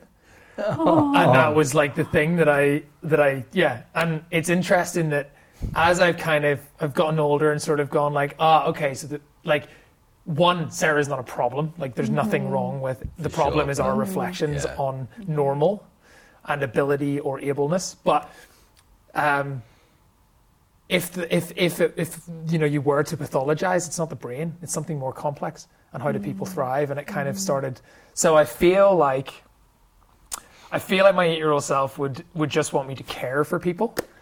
Like I think that was the thing. I, I've always just had a big passion for, and it's always been so core to me that I've always been very sensitive to the suffering of others. Yeah. Mm. That was another thing my mom shared in her email was that she noticed when I started to notice that people could be cruel and the suffering in the world around me and how that affected me. Yeah. So yeah, it does. And so yeah, I think I would just want me to be kind mm. and doing things that care for people. And Isn't that lovely? The kids that are innate like that. Oh, They just totally. want to be nice. On the whole, sorry. Yeah, no, no, no. It's, mm. you're so right, and it's and and that's like to the question of whether I think I'm doing that justice. Sometimes, mm-hmm. sometimes mm-hmm. I think I try my best, and I think, I think the one thing that my little little Ben tells me often, even today, is that I'm often not doing it for myself. You know, I, I'm mm-hmm. often, I'm often sort of reacting or urgently trying to do things work or other things that maybe isn't inviting the slowness or the stillness that can lead to real uh, real kindness and compassion for myself that can radiate out to others because I just don't think it's quite possible to be fully kind and compassionate and supportive of other people unless we're starting with ourselves. Mm-hmm. So I think he'd kind of be just poking me and just encouraging me to take a bath Yeah. And Yeah. slow down. Love and just, that. You know, Yeah. so Take a bath, Ben. yeah, exactly, exactly. I can hear it. Can hear it clearly. There's on that note, there's a really um, wonderful book called Self Compassion by Kristin Neff, and she Mm. is coming at this idea of kindness to ourselves and self compassion through a research lens, and it's yeah, very very compelling. So yes, Ah. highly recommend. Nice. I will check that out. Yeah.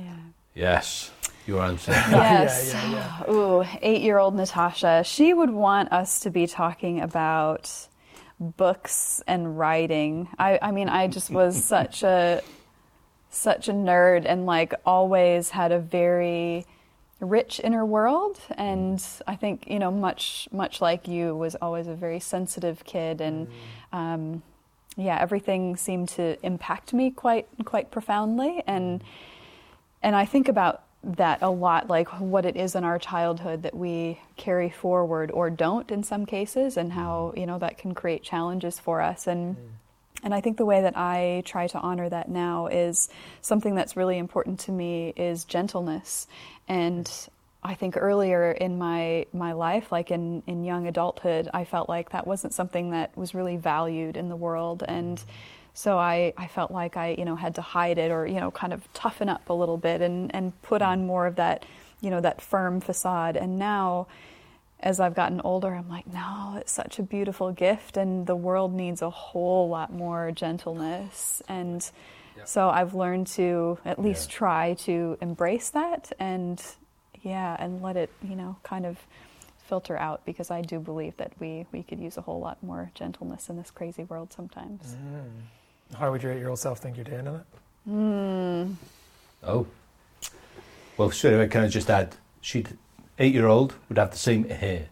Yeah, yeah, yeah, yeah, yeah, definitely. Just imagine same volume the same- same quantity. Yes. But, yeah, totally. Yes, I, I did have some pretty epic hair, even as an eight year old. Nice, nice. Um, I think she would say, probably like you, like I'm, I'm getting better. Sometimes I'm doing okay with it, and other times I still feel like I, you know, have to hide my light under a bushel, as they say, in, in that sense. And it can be hard, I think, to, um, to try to be a, a compassionate leader and to get your ideas and your voice out there in a way that that it's heard, but in a you know in a way that is gentle and, and still has that softness to it. And sometimes people aren't always listening for the soft voices.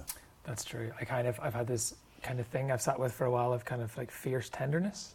Yes. Of like, there's this fierce quality of us bringing ourselves and our voice Mm. to the discussion and being candid and being direct and saying what we see and what feel, what we feel like needs named, but also doing so with a quality of tenderness and kindness and kind of, uh, yeah, not being unkind in it and doing it in service to people and their growth. Yes. Yes. You know, saying those things because we know that in pointing those things out, we all have more opportunities to grow. Yeah. I It's- love that. It might be difficult tenderness. to receive, but it might be for the best as well. Yeah, someone um, told me once that um, what Unchatter is about is they're like it's a gentle disruptor. I was like, oh, I love that. It makes me think of the fierce tenderness that you mentioned, and I think it's such a beautiful illustration that we can, we can, you know, move, um, move the earth and get ideas out there in really powerful ways, and yet still do that in a way that really embodies a lot of compassion and, and gentleness. So, um, but it's also, I think, the our work to model what it looks like to listen for soft voices and to you know to give them a platform in the work that we do. That's definitely For sure.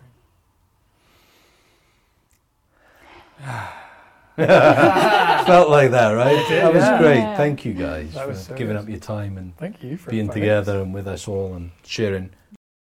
That was Creative Welly episode 16 Courageous Conversations with Bold Humans. I told you so. My name's been DK, it always has been. Big shout out to Jono again for producing the video podcast of this audio podcast you're listening to over at Empire Films, and for David Hamilton as well for hosting us over at Flashdog Studios. Please subscribe to whatever you subscribe to these things, but check us out at creativewelly.com and we'll be back very, very soon. Take care and keep having courageous conversations with bold humans.